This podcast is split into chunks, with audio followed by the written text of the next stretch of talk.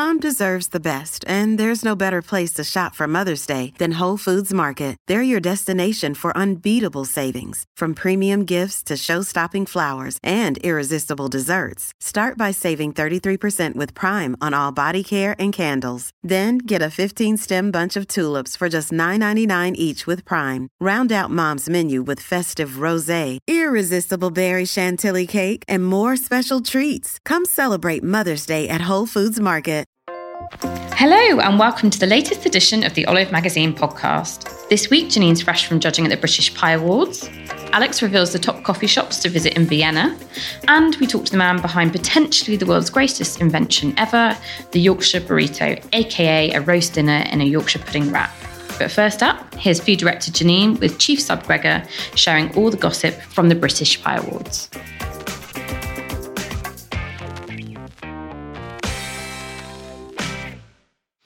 Hello, so I'm here today with Gregor. Hi, Gregor. Hi, Janine. And it's Pie Week. Pie Week. You've just been to judge the British Pie Awards, I haven't you? have, I have. I, I've judged 55 pies and I survived. Well done. Well done. So tell us about it. Um, well, it's it's a really interesting award. It's the British Pie Awards, and every year um, there's 21 different classes that people can enter. So things like a cold pork pie, a regional pie. A, a- there's a steak pie. There's a there's actually a contentious, I think, pasty pasty class. Okay. And actually, a pasty won it last year. Won the whole. Okay. Um, you have to ask yourself: Is is a pasty a pie? Is a pasty a pie? I don't know. They, I mean, these are the British Pie Awards, so they obviously deemed it to be a, a, a class and, and um, that people could enter. So, So what, what, what makes a pie a pie then? Well, in the rules, it is a pie is a um, a filling entirely enclosed in pastry. So, So I guess would qualify. A pasty would qualify exactly. Mm. Um, so 21 different classes. In our class, we actually had 55 between us. So we had eight people. We got into groups of two, and we went through 55 pies. Um, so I think we did about between the two of us, we did about 17 pies, Wow. Which was um, it was challenging. Yes. Um, speciality pies, which included game, pheasant, rabbit. Um, there was a goat pie. There was actually a cricket pie. Cricket pie. Yes, cricket. Oh, like with the insect. Oh, yes. not, not a pie for eating when you're at a cricket match. No, it was uh, it was an insect pie. Okay. And what was that like? Okay. Janine, for those of you who are listening to this, was shaking her head there in despair. I'm just saying that people keep pushing the idea of eating insects as a trend, and it's not a trend that I'm going to be hopping on anytime soon. Good use All of I'm the saying word about hop. it. Yeah, But, uh, exactly. yeah. But, um, But, um, you know, it- it's, I I suppose the idea of that is to get us used to the idea of eating insects before we have to. Yeah, I, I guess so. But Yeah. whether we have to or not is another thing. But anyway, I mean, it, Hmm. apart, apart from the you know quite novelty, there was Yeah. some really good use of trying to get like interesting and, and unusual things in there. You know, I thought the goat pie was really good. Um, Is it like um, Caribbean style? It was a Caribbean style, and the and Yeah. the, the pastry was like a roti style pastry. Lovely. So yeah, and it was it was really highly flavored. I mean, I, I really enjoyed that one. Um, the the way that you judge is is actually it's really exacting. I mean, it's it you have to go through different stages of judging. So just to give you a breakdown of um, you start with a you start with a big number, um, 100, the biggest Yeah. number, um, and then you're taking marks off for each stage of um, of the, the pie. So you start with just looking at the over, overall appearance, then you go to looking at the the bake on the pastry Yeah. and the evenness of the pastry. So in that case, you would be cutting into it and looking like, is it even all the way around? Is it baked all the way around? Like, is the bottom really, really thick, whereas the sides are really thin? So you go into that with it. And then you go into the pastry taste and texture. Then you look at the filling and whether the pie is actually really well filled or not. Then you actually go into the filling taste and texture. So you so you're going through every single little facet of the pie. Um, quite exhaustingly. Yeah. Um, and um, and yeah, it's you know you come out of it the other end, and hopefully you've got a great pie. I think in our category we got a we got a really good one that won it. Um, Sorry, so what was your category? speciality meat. Speciality meat. Speciality meat and game. Okay. So it was anything that you know you've got your bog standard sort of um, steak pies and pork pies. Not that they were bog standard, but then you anything that slightly veers off the um, off the road of, of normal Yeah. fillings, you would say. So we had rabbit, Yeah. we had pheasant. Um, as I said, we had the, the cricket. Yeah. So so yeah, it was interesting. And so, what what was your what one in your category? Are you allowed to reveal that? No, yet? I'm not. Not allowed I'm to not reveal that But um, but yeah, I mean, it's a, it's a 55 pies. There's a lot to get through. We um, you've got to try and stay focused, and you try and do it within a sort of time frame, maybe about. Uh, I think we, we managed to do it in about two and a half hours. Right. Um, because you have to kind of just keep on it and, and be consistency. Consistency is the main thing. Yeah. You judge everything by the same criteria, and um, you don't judge the pies against each other. You're literally looking at each one in, individually. individually. Yeah. Okay. And what? So what? What do you use when when you're when you're judging pies? What do you use as a palate cleanser? Oh, um, well, it was a, a like lemon squash. I don't know. It's quite weird. It was so. I think it was some kind of um, you know lemon barley water, Right. Okay. which actually works really well. I yeah. Imagine because it would get the sort of the fattiness of Yeah, the meat out. exactly. like that. yeah, so I got got through quite a lot of that. Okay. Good. Um, didn't actually have anything for my tea afterwards apart from wine because I just couldn't face anything else to eat. Right. But it is fascinating, and, and as a as a cook, you learn a lot. right. Um, one of the things I learned was that people, in order to, I, th- I think a lot of people concentrate more on the filling than the pastry, which is a bit weird when you think like essentially a pie. For me, it makes it's make or break by its by its pastry basically. But I think people sometimes get a little bit caught up in trying to reinvent the wheel. Yeah. Doing something really unusual and not, Yeah. not worrying about the pastry, but I think that's the thing that you have to start with. But yeah, I met a lot of great people, a lot of really enthusiastic bakers um, and pie makers, um, and and you sort of you pick up little tips along the way. So it was it was a great experience. Um, it did make me think though about about my you know my hero pies and Mhm. and a lot of the stuff I was tasting like um, was kind of reminding me about stuff when I grew up. So. Um, one thing that my grandma used to do when I was little is she would make a suet crust pie, which is quite Yes. it's quite unusual to Right. do that. Um, these days, it's it's not used as much. I think possibly because it's it's not you know beef fat suet. It's not trendy ingredient, is it? no, Um, no, yes. Well, I suppose it, it's had a bit of a it's had a bit of a yeah, a little bit of a but that's quite recent, isn't yeah. it? Really. I think I think most people stopped using it during the like late eighties and Yeah, during the the nineties. yeah, yeah, yeah. Yeah. The food war. Yeah. Uh, but they but they did stop using it then, and uh, because everyone thought it was unhealthy, didn't Yeah. they? But as it turns out, of course, like, like all those things do, that we're actually better off. Because it's not really processed. it's, not just- processed yeah. like margarine is. But what it does do yeah. Um, and actually, I, I have to say this, and she's not here anymore, Grandma, but um, her pie would not have got into the pie awards, Really? beautiful as it was, because it, she used to do a top crust pie. Right. So basically, what she'd do is she'd get some really slow cooked, like Mm-hmm. beef shin, Yeah. cook it with stock and onions, Yeah. get a really deep, rich gravy with it. Then she'd put it in a dish. She'd make um, a suet crust pastry, which would just be beef suet, um, water, um, bit of herbs, and then um, bit of flour. Roll it out, put it on top, and what happened was the the top bit would go all crunchy and golden, and the bottom bit would become like dumpling because that's what you make dumplings Yeah. out of. Yeah. Um, I think it's you've got to use self-raising flour as well for that to give it a slight bit of a rise. Um, but according to the criteria of the British Pie Awards, that's not a pie. Because it doesn't have the sides and the base. Yes, because it's not completely enclosed filling. Right. Okay. But Yeah. I'm saying they should start a new category for like grandma's pie. Yeah. Yeah. Yeah. Yeah. What about you? What's your um? What's your Well- pi- go-to pie? Well, I, I don't know. My the, the one that I that I miss the most um, is is uh, well Scotch pies. oh yeah. Or- but Dundee pie Yeah. really.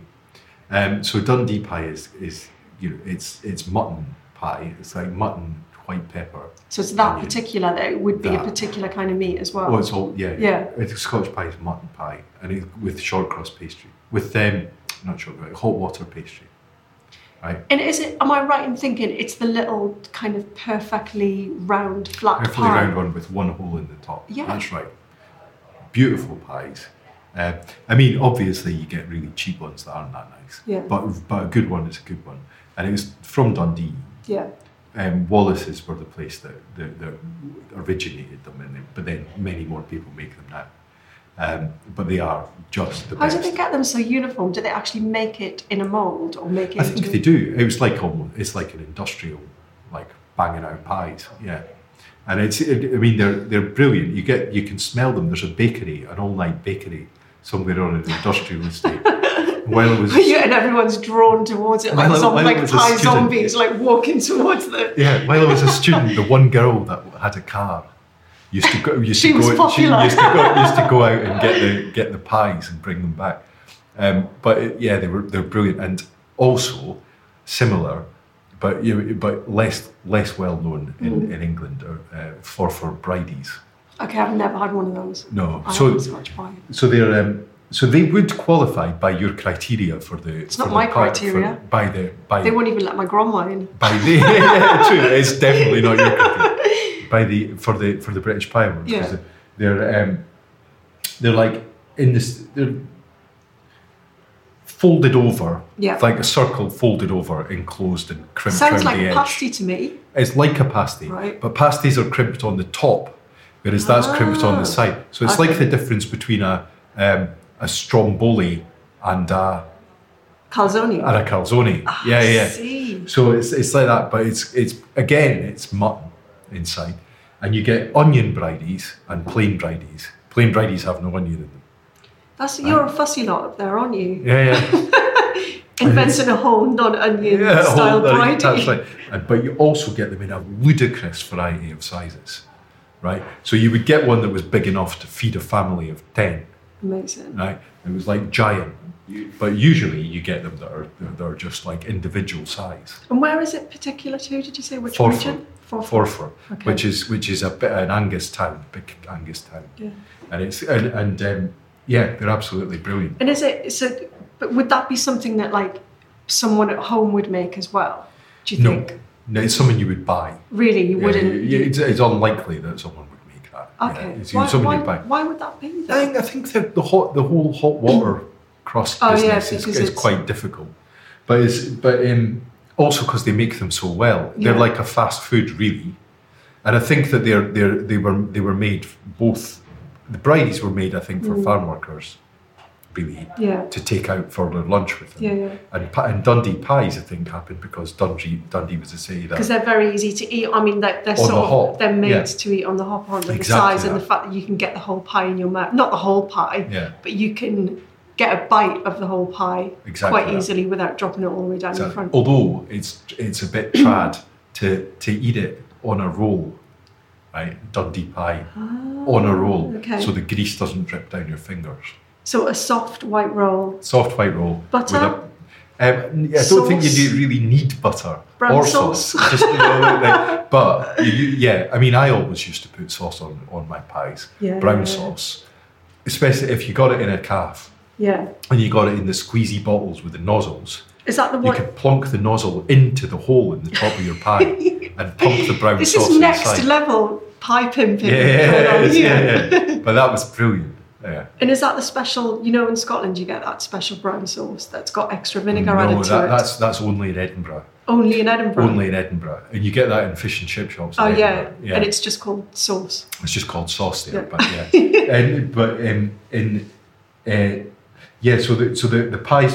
One more thing about the bridies, which I think is brilliant, is brilliant, is that the so you can tell which ones have onions in them and Right. which don't. The ones without have one hole in them, Right. and the ones with have two. Amazing. Amazing. Well, Yeah, I think yeah. we've all learned something Yeah, there today, yeah, Greg. Um, we've got so many delicious pie recipes on our website. Um, Alex has been posting them on Facebook all week. Um, so go to oliveMagazine.com, check them out. Uh, go check out the British Pie Awards um, website as well. Really interesting stuff on there. And I think they're announcing the winners on Friday. So we'll see We will see. who, who won. Who won? And uh, talking of pie secrets, we've got a couple of cracking pies coming up in the magazine, but I'm not going to tell you what Oh, they yes, are. that's true. Watch Yeah. out for that one. Yeah. Thank you very much, Gregor. Okay, no problem. Thanks, Janine.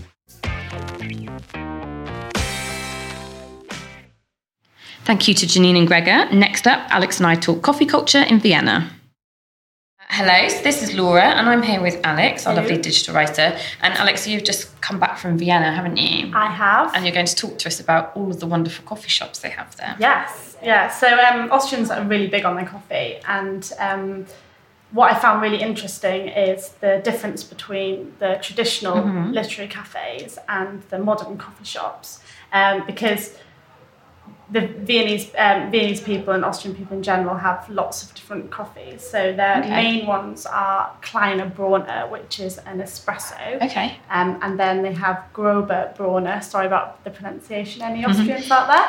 Um, and the Grober Brauner is an espresso with a dash of milk. Okay. And also more typical in Vienna itself is the Viennese coffee, Yes. which is the one that lots of people see with all the whipped cream Yeah. and cinnamon on the top. Very luxurious. Yes. Yeah. Um, I've seen pictures of stunning traditional coffee houses in Vienna. So, did you visit lots of those? Yeah, we managed to go to a couple because there's so many, um, and they there's a real movement of coffee shops that were frequented by literary people Okay. and people of note, and they've got stunning interiors. Like the Cafe Central, for example, Right. is probably the most famous Yeah, one, I'd say. I'm pretty sure I've heard of this one before. Yeah, it's constantly got a queue out the door, but it's definitely worth the wait because the interiors are absolutely stunning. Really? Um, it used to be a bank, um, Okay. like a stock market building, so Very you can imagine a lot of money went into it. Yeah.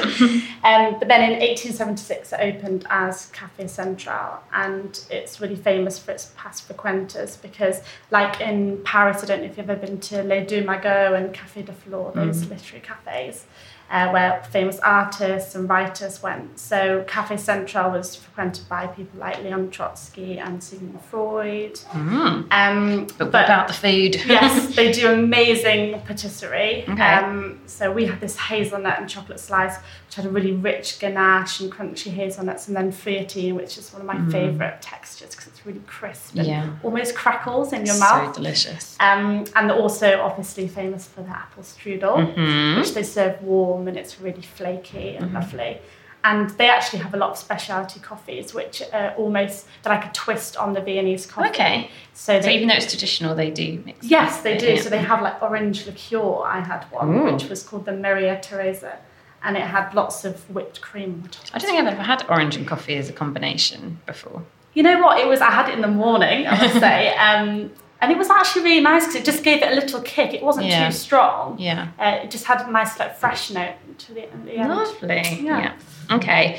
I really like the sound of those places. Yeah. There's so much history. Yeah, because well, that's the thing. They have all these places, but there's a big difference between the really grand ones and then those that are a bit more bohemian. Because Mm-hmm. Yeah. if you think about the history of the city itself, um, you've got two kind of movements, haven't you? You've Yeah. got your, you know, your more out there grand places, and I also love Kleines Cafe. because Okay. that's a lot more bohemian, and it was designed in the 1970s by this Viennese architect called Hermann Czech Okay. who apparently is quite famous um, I'll look him up. in, the, in the architecture world. Okay. Um, but it's beautiful because it's so tiny and it still maintains this really bohemian atmosphere. Yeah. Um, and it's slightly tatty in the best way. It's got these Shabby like, chic. yeah, leather dark banquette and um, mismatched tiles on the floor, but they're all from different eras. So Oh wow, that sounds cool. and um, and then there's green chairs that spill out onto the patio outside, which is lovely. And there, it's great to get a Viennese melange, which is an espresso with foamed milk, and it towers Okay. up. this- yeah, it's really cool. Very cool. Yeah. Um, and so, what about the modern coffee shops then? Did you manage to try any of those too? Yes, yeah. So when I first was researching about Vienna, I didn't really find many like modern places because in a lot of European cities they've got this like modern hipstery movement, Mm. Yes, yeah. as we've seen in London and um, everywhere really now. Um, so these coffee shops serve more speciality coffee. I'd say they're probably better quality coffee. Okay. Um, and but it's just in more modern environments and Yeah. usually have lots of geeky coffee equipment like the V60s and the AeroPress. Okay. Um, and one of the most beautiful places we went in Vienna was called Balthasar. Okay. And it was really clean and bright with a huge La Ma- Marzocco Strada coffee machine. And that was like dominating the entrance. And Mm-hmm. Very then cool. it had, it was quite minimalist, and then it had white furniture and then a counter that just spanned the whole space. Wow. Um, it was really intricately patterned with like blue Mm-hmm. tiles. It was stunning. Um, and their, their coffee actually comes from a specialist roaster in Germany. Okay. So they focus very much on the coffee rather Yeah, than the history the because they have quality, to yeah. compete, really, don't Indeed, they? yeah, yeah. Um, I can just imagining all the smells now. I'm kind of getting sucked in. I want to go and go and try one of these you should definitely Mm. go. So what I found really interesting in Vienna though is there's a really great movement which I haven't seen in a lot of places and it combines culture with cafes. Okay. So they have um, a place called Phil, which is one of the first places to do that. Mhm. And it's a cafe first and foremost, but actually there's like books everywhere on the that. shelves and we've got makeshift tables and crates. Mm. And it's a really nice atmosphere because everyone flicks through the books and you can try before you buy almost. Yeah. Um, and it's really quirky and there's lots of mismatched retro furniture. Um, and we also visited a place called Supersense, Okay. which is quite a random name. Yeah. A bit Um, more glamorous than Phil. Yes, Yeah. Um, and it's a few doors down from Balthasar that I spoke Okay. about before.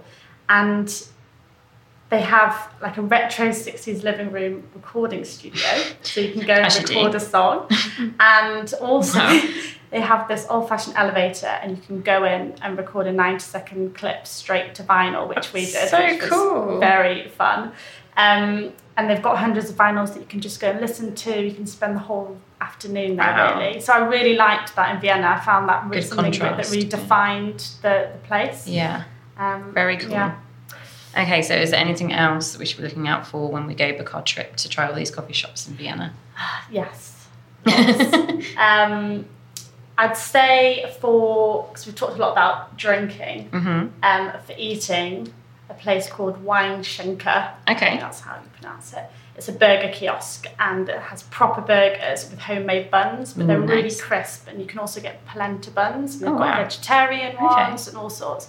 And their chips are so delicious. They're like crisp, round discs. Wow. But like chips, almost like roast potatoes. Okay, they sound like a fried. hockey puck of deliciousness. Yeah. Potato goodness. Very, okay. very good. And that's in Karmeliter Market, which Okay. is definitely worth a visit on a sunny day because you can sit out in the cafes and these beautiful Mm. buildings. In Vienna, everywhere is just stunning, honestly. You can't. It's a given. You, yeah. even the, the places which might not have been so um, flashy before, Yeah. they're still stunning. Brilliant. Um, and one more place, even though it's back to drinking, this is cocktails. Okay. Um, I think it was my favourite place there. Oh, wow, okay. Roberto's American Bar. Okay. And it's tiny, sultry little bar run by Roberto Pavlovic. Okay. And you walk in, and the bar takes up half the space, and it's got a really impressive chandelier made of like these pearly strings that curve into the ceiling. Oh, it sounds amazing. Yeah, you'll have you have to see pictures. I'll try and describe it better when I, um, when I write about it. Um, and it has like a speakeasy vibe with uh, little booths down each side, Okay. and they're made really exclusive with these heavy velvet curtains. Ooh, wow. Um, it's, yeah, it's really glamorous, and the cocktails are brilliant. So I had an old fashioned made with Maker's Mark bourbon, Okay. and also this frothy gin fizz with like pineapple juice. Yeah, that sounds really, really good. good.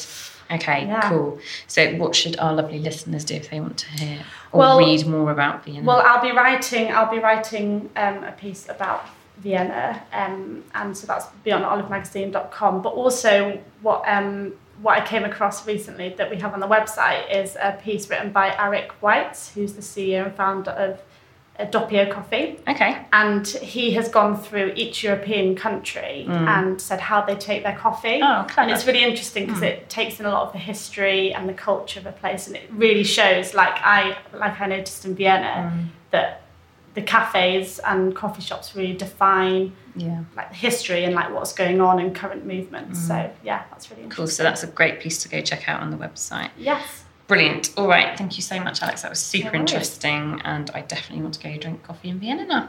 right. Thank you.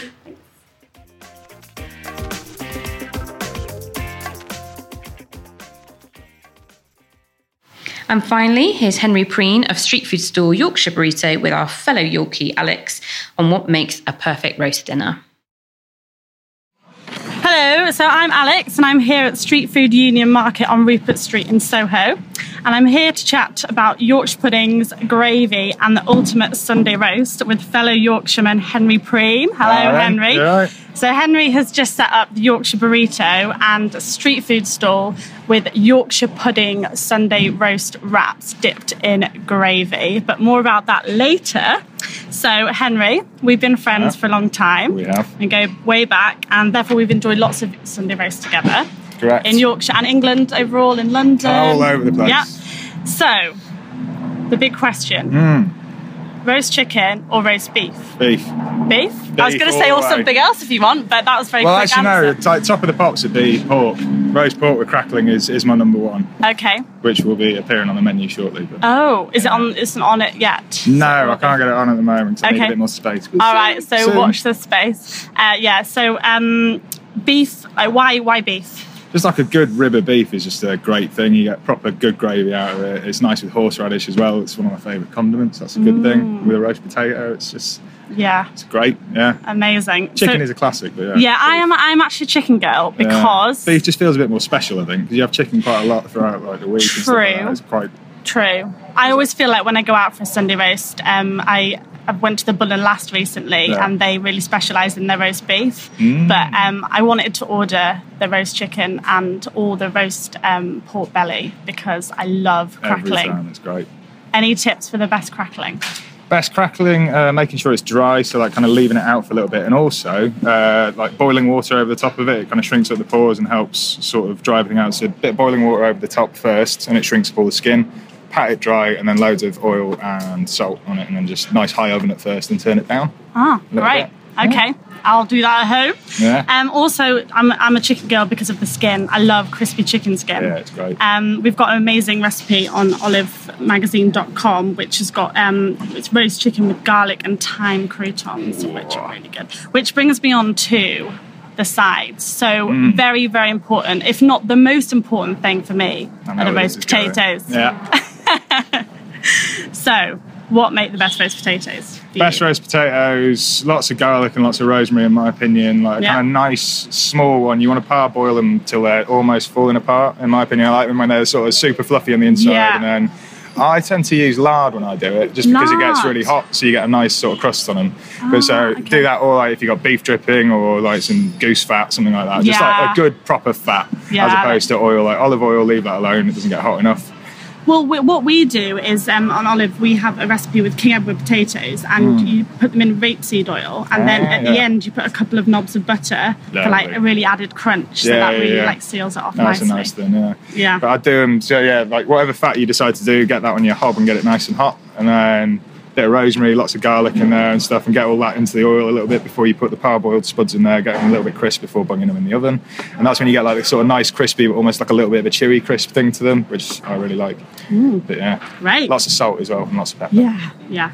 Um, and then gravy. So you dip your Yorkshire pudding wraps in pots of gravy. Yeah, so they come with like little dipping pots, so it's a mega gravy. So you got all uh, cooking juices from the chicken and the beef. So there's a lot of red wine, a lot of white wine, a lot of garlic going on in there. It's a really good thing. so as much but- as much as possible. Yeah, but like proper gravy is just about reducing it down a lot. So don't season up your gravy too much before you've reduced it, I reckon. And also sort of making sure you get all the sticky stuff that's stuck to the bottom of your beef pan Ooh, and making yeah. sure you get all that off because that's where all the flavour is, in my opinion. Yeah. And how long do you think it takes to make the best? Well, it depends. Like if you've got a good roasting tin, you get it on the on the hob and stuff. Obviously, you've got a lot more surface area there, so it boils down pretty quick. But until you've got a nice sort of thick consistency, I tend not to thicken my gravy because I think if you reduce it down enough, then it's kind of you've got the right consistency there anyway. Uh, yeah, I reckon that's Yeah, great. gravy. So, moving on to the main event for us See. the Yorkshire pudding. Aye. So, something very close to our hearts. It is indeed, Yorkshire, yeah. Yorkshiremen that we are. Do we know how it came about? So what I've heard is that the Yorkshire pudding used to be a thing that you'd put underneath. Um, so like sort of when people didn't have as much money or like the sort of poorer families, they'd get a rack of meat, which isn't obviously you don't have a lot to go between quite a few people. So you'd have that on the shelf above the Yorkshire pudding and have the Yorkshire pudding sitting below it. So you get all the meat juices to drip down onto the Yorkshire pudding and it acts as something to kind of help fill people up. Ah. So like it kind of makes your meal go a little bit further and you've still got like sort of meaty flavour and that in there. so it's a filler. yeah. Well, I'm glad they decided to fill up people up because it's definitely my favourite part. Yeah, definitely. Apart from the roast Especially when it's like maybe. proper soaked in gravy. Yeah. So, so tell us, how did the Yorkshire burrito come about?